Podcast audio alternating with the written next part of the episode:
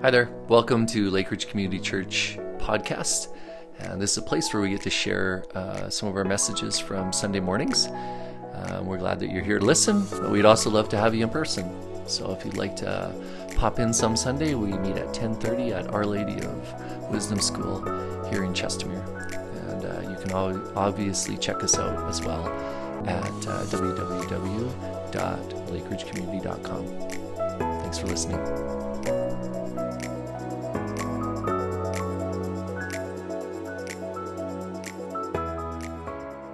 At the very beginning of the Bible, there is this story, and it's the story of creation. It feels like a fitting way to begin something, how it all began.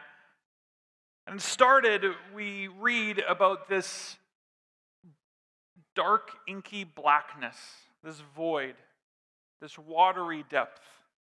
This is the language that they would have given to it. I'm going to read here. I'm going to read three versions of this opening. In the beginning, God created the heavens and the earth. The earth was formless and empty, and darkness covered the deep waters. And the Spirit of God was hovering over the surface of the waters. Then God said, "Let there be light." And God saw that the light was good, and he separated the light from the darkness. Another version. First this, God created the heavens and the earth. All you see, all you don't see. Earth was a soup of nothingness, a bottomless emptiness, an inky blackness. God's Spirit brooded over like a bird above the watery abyss. God spoke, "Light," and light appeared. And God saw that the light was good and separated light from dark. The King James Version. In the beginning, God created the heavens and the earth was without form and void, and the darkness was upon the face of the deep, and the Spirit of God moved the face of the waters, and God said, "Let there be light," and there was light. And God saw the light, and it was good, and God divided the light from the darkness. Into the darkness came light. It was the first act of God written down in the Bible was this, light. Is it a wave? Is it a particle? Is it both? I don't know, but it feels pretty magical to me when all the world has was darkness and suddenly this showed up. And God said this was good. All darkness then this blinking, this bright. How foreign would this have been in a world not yet formed in just sheer darkness? It's a strange thing. People have been trying to figure out what light is for a long time, and I think it's awesome that the very first thing that God made is so mysterious and wonderful and mystical, and we just turn it on now. We don't think much about it. We're maybe used to seeing the light, but here it is, light in the darkness. I might even call it miraculous or even holy. That God would make this. That this is God's first act was to make some light. I think it says something about God. This is the whole reason why the book of Genesis was written, was to say something about God. And that God would make this, that God would be interested in darkness and then interested in making some light says a great deal about God. It says, God knows about darkness and God knows what light does in the darkness. Seems like God has a pretty big fascination with the dark and the light. We don't know much about God at the beginning of Genesis. If you just only had these first couple verses, you don't know much, but you do know one thing. God brings light in the darkness. His opening move is telling about him. Wonderful illumination, warmth, direction, hope. God is working with nothing, and suddenly he makes something. He makes light. This is the story of Advent. It's going back to the basics and just standing for a moment. I'm going to turn on a few lights back around here so we can see. Let's flick on a few of these.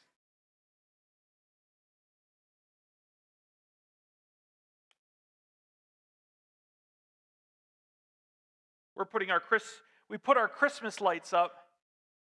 We decided Kelly said, we should make that tree over there purple. And so I went out and I thought I was doing a great thing. I bought 4 boxes of purple lights. They're hard to come by, but Kenny and Tara had them. And I put them up and they covered like 2 branches.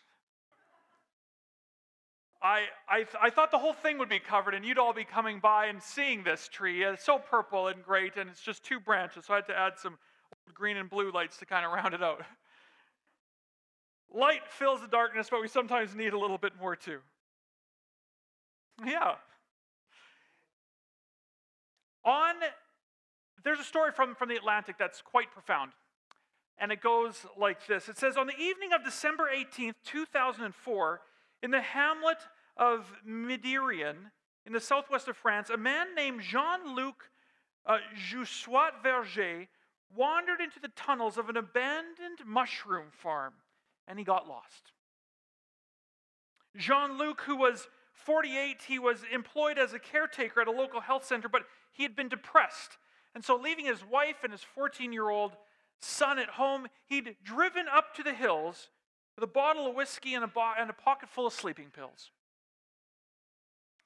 After steering his Land Rover into the large entrance of these caves, this mushroom farm, he crawled out, clinked on a flashlight, and he stumbled into the dark of these caves.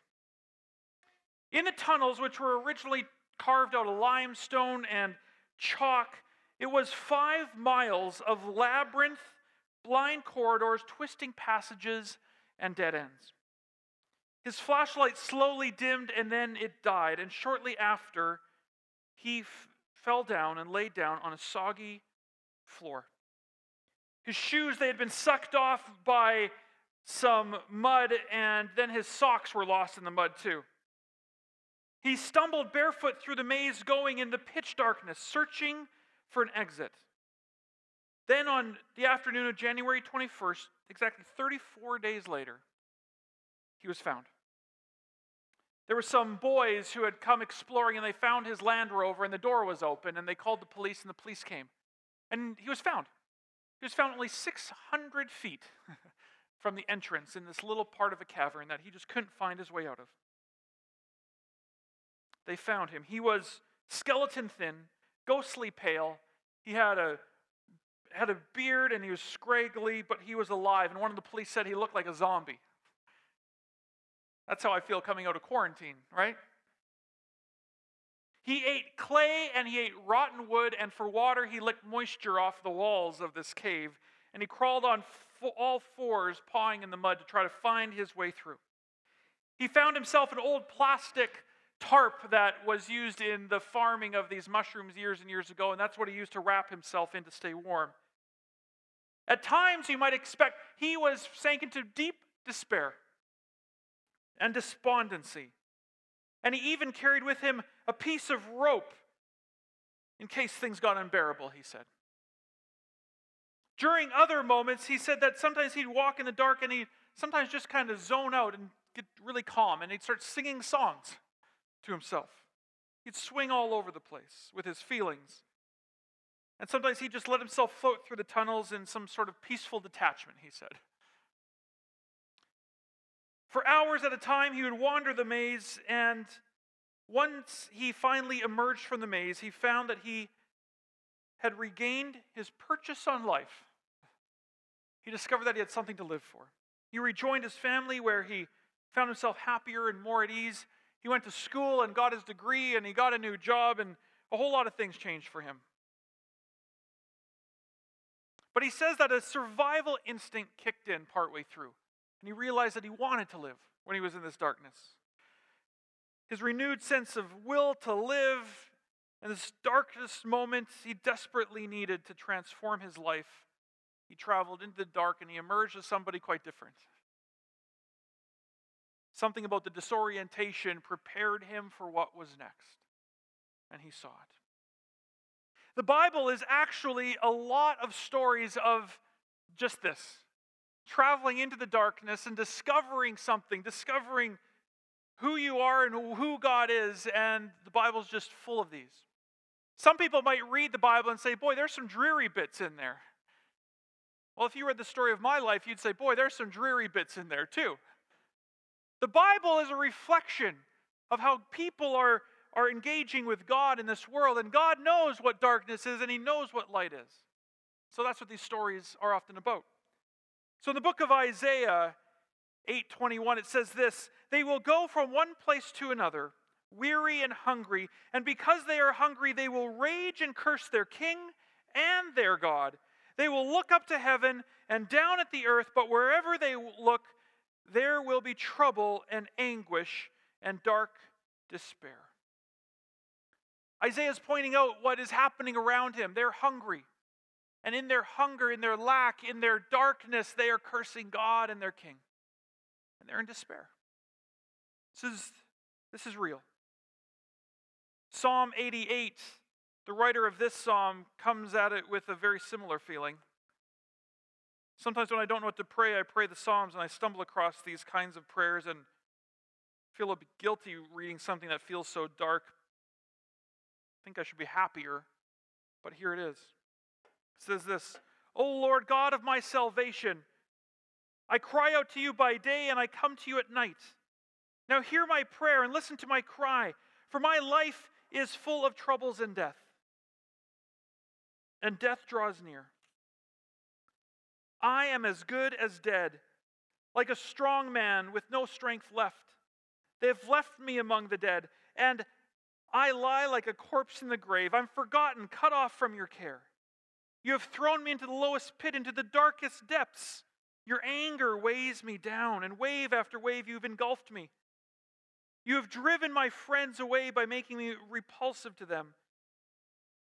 I am in a trap with no way to escape.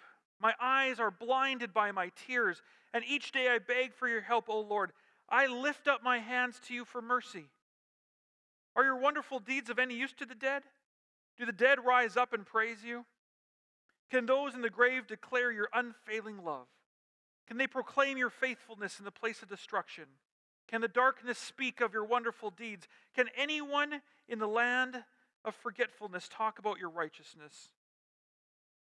O Lord, I cry out to you. I will keep on pleading day by day. O Lord, why do you reject me?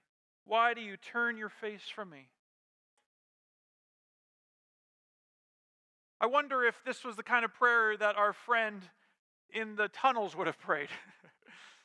Where are you, God? I was in a hard place and now I'm in a tunnel. If I couldn't get any worse than this. What good am I to you if I'm way down here in the depths of this mushroom farm? In the mud. I lost my shoes, for goodness sake. Couldn't you at least keep me my shoes? And all I got is this tarp. He's lost in the dark. You have this little thing in your brain called the hippocampus. It's like smaller than your pinky, actually, and it's kind of buried right in there, and there's kind of like two parts to it. And it is so important to you. In fact, the more I read about the hippocampus, the more I'm like, this thing's amazing. I need this thing.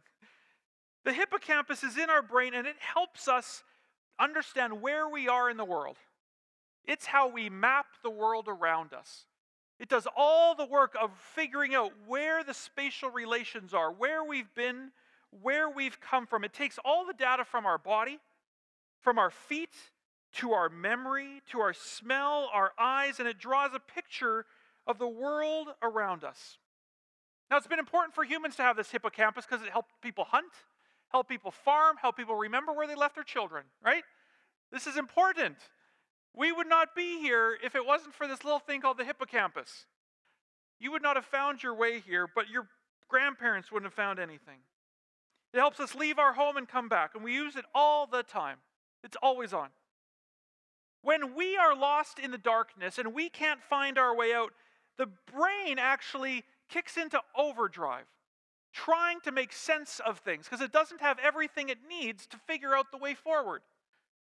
This guy who is in the dark, his hippocampus just did not know what to do. It did not have the comforts of home. It did not have a map. It did not have light.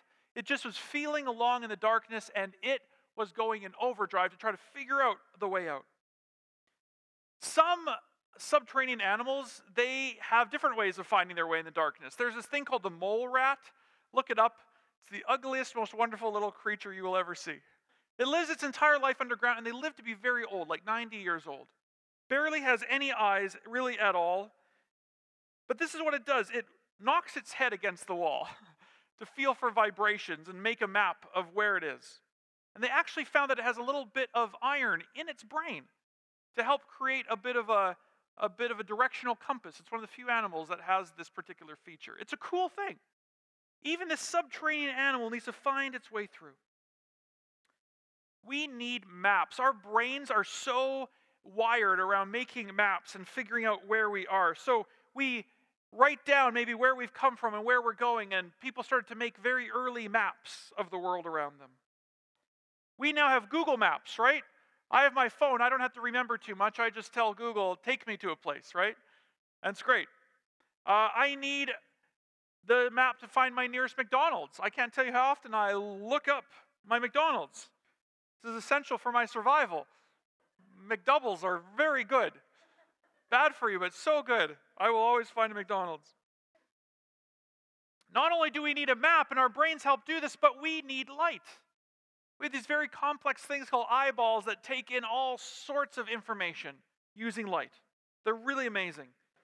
We can feel our way along, but in the end, we need light to see, to make out our surroundings, and to decide where to go. This is important data for our brains. We need a map, and we need a light. And our normal ways of navigating the world are taken. When they're taken, we might go into panic. We might not know which way is up anymore. Theodore Roosevelt, he said, the feeling of being lost in the wilderness seems to drive him into a state of panic, terror, that is frightful to behold. He's talking about people being lost. Panic, terror that's frightful to behold, and that in the end renders him bereft of reason. If not found in 3 or 4 days, he's very apt to become crazy, and he will flee from the rescuers, and he must be pursued and captured as if he was a wild animal. Theodore Roosevelt, who spent a lot of time in the wilderness, he said, if you are in the wilderness for more than a few days, you will go crazy, and you won't even know what help looks like when help shows up. You will go mad in your disorientation. Interesting observation. The prayer of Psalm 88 that I was reading, it, I think, is very real. When we are disoriented or lost in the darkness, we cry out, we panic, and that's what this psalm is all about, is this panic and saying, God, where are you? I'm dead. And we go overboard, right? We panic. Just a little while ago, my daughter, Scotia, she's in the school. She was hiding over in one of those bins when we were setting up. And somebody, I think Evan or Tara, they were moving the bins around, and it got pushed against the wall. And we just heard some crying coming out of one of the poor bins, and it sounded like my daughter. But she's a very soft-hearted girl, and so when she's stuck in there, she doesn't want to cry too much to put you out, right? But I heard her whimpering, and I realized my daughter was in a bin somewhere. Sometimes we just whimper in the dark. We don't want to put anybody out that we're in a dark place, and we need help. But something else happens in the dark. Like Jean-Luc in that cave, we start to make sense of our surroundings differently. Author Will Hunt, this author of a book called Underground, he says, neurologically speaking, when we are lost, after all, our brain is the most open and absorbent. In a state of disorientation, the neurons in our hippocampus are frantically sponging up every sound, every smell, and every sight in our environment. He says, scrambling for any strand of data that will help us regain our bearings. Even if, as we feel anxious, our imaginations become prodigiously active, conjuring ornate images from our environment. When we take a wrong turn in the woods and lose sight of the trail, our mind perceives every twig snap or leaf rustle as the arrival of an enemy black bear, or a pack of warthogs, or a convict on the lam. Just as our pupils dilate on a dark night to receive more photons of light, when we are lost, our mind opens up to a world more fully. That's what happens in the darkness. Our brain begins to just open up and take it in, and sometimes it even lies to us about what's going on. That's why kids, when they're in the dark, they want the light on, because their hippocampus is going overtime to try to make sense of what's going on, right? My daughter sees all sorts of crazy things in the dark. And I used to just say, just don't worry. Don't worry. Look, there's no monster under the bed. But I'm realizing her brain is trying to make sense of things. And yours is too. How do you react when you're lost in the dark?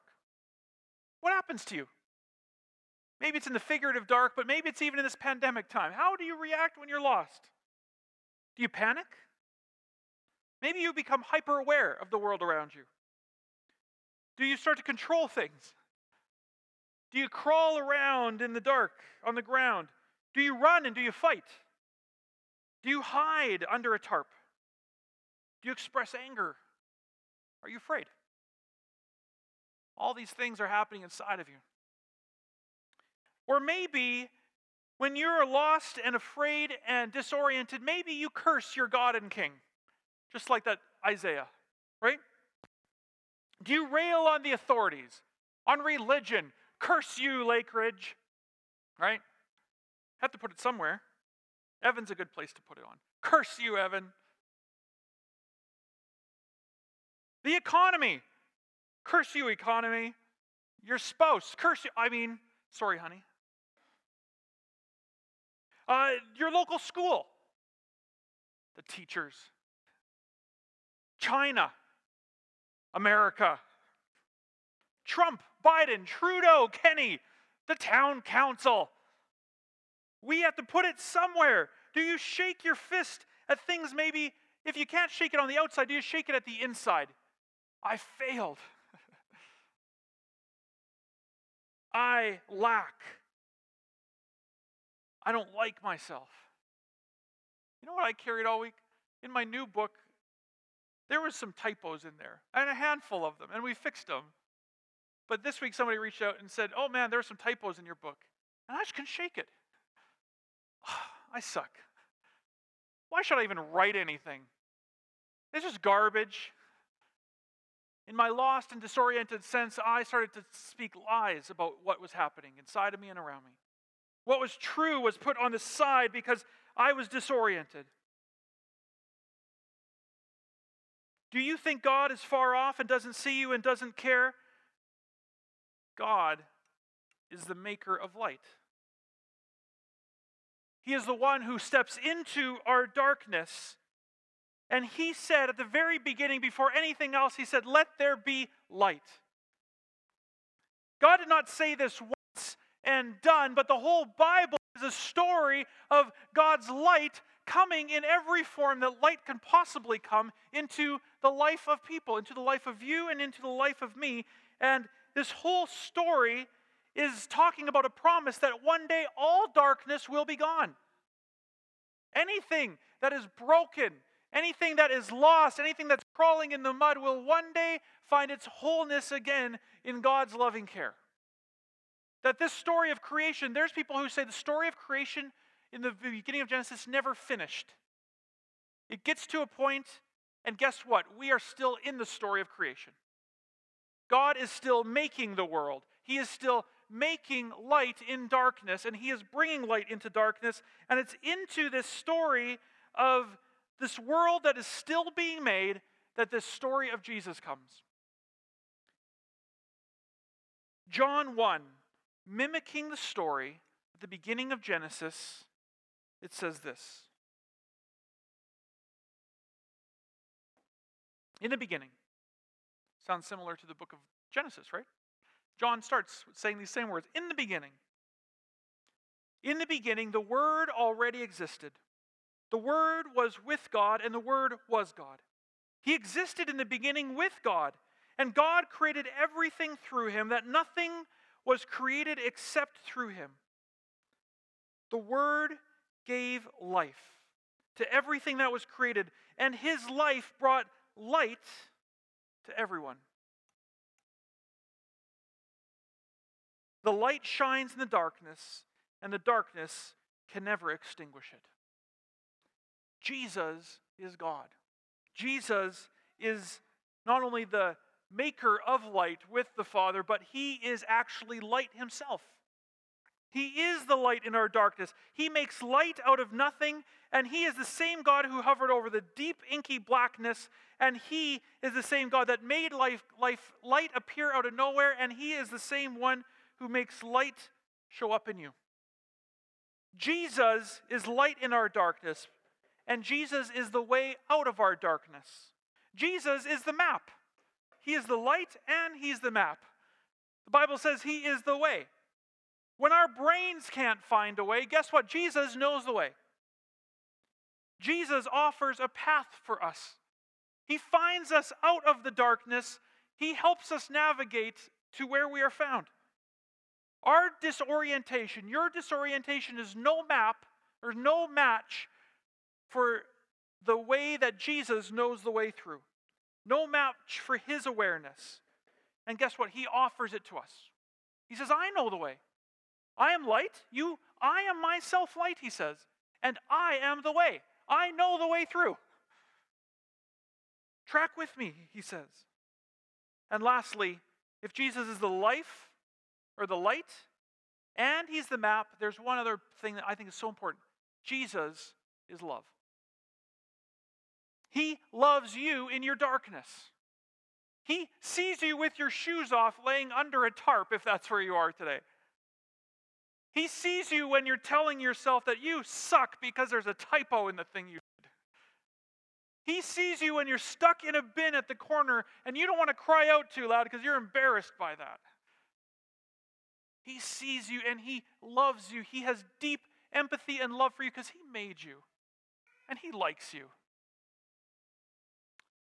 There is around him no fear or anxiety or pain that can keep God from loving you.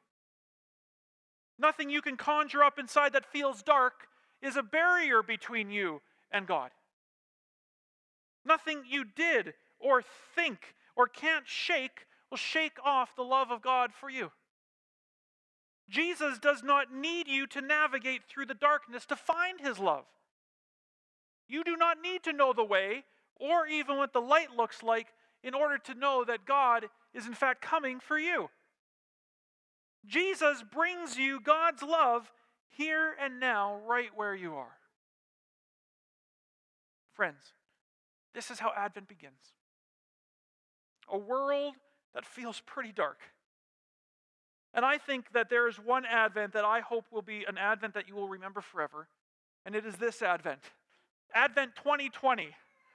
In the midst of the dark and the tears, and the fear and the anxiety and the pain and the loss, all of that, there is no better place for the inbreaking of the light of Jesus than into our lives.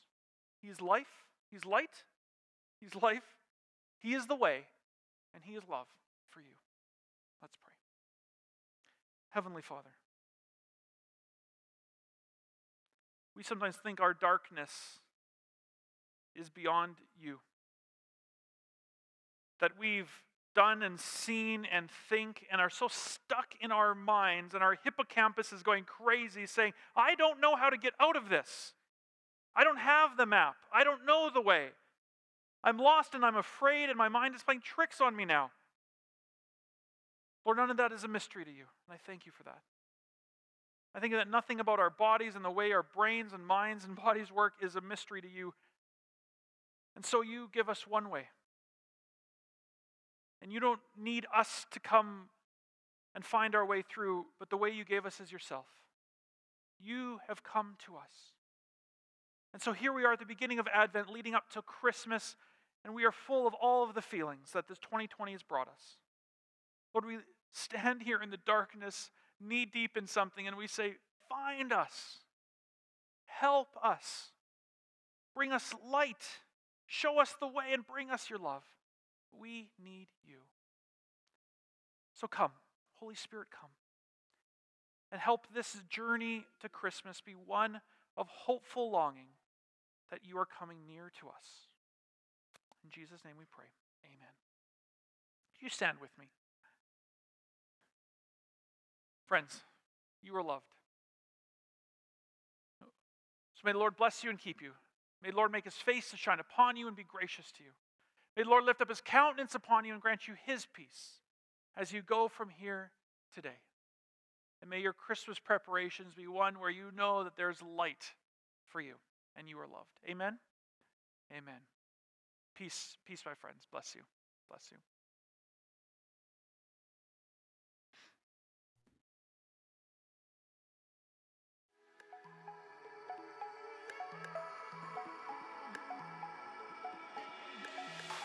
Waking up knowing there's a reason. All my dreams come alive. Life is for living with you. I made my decision.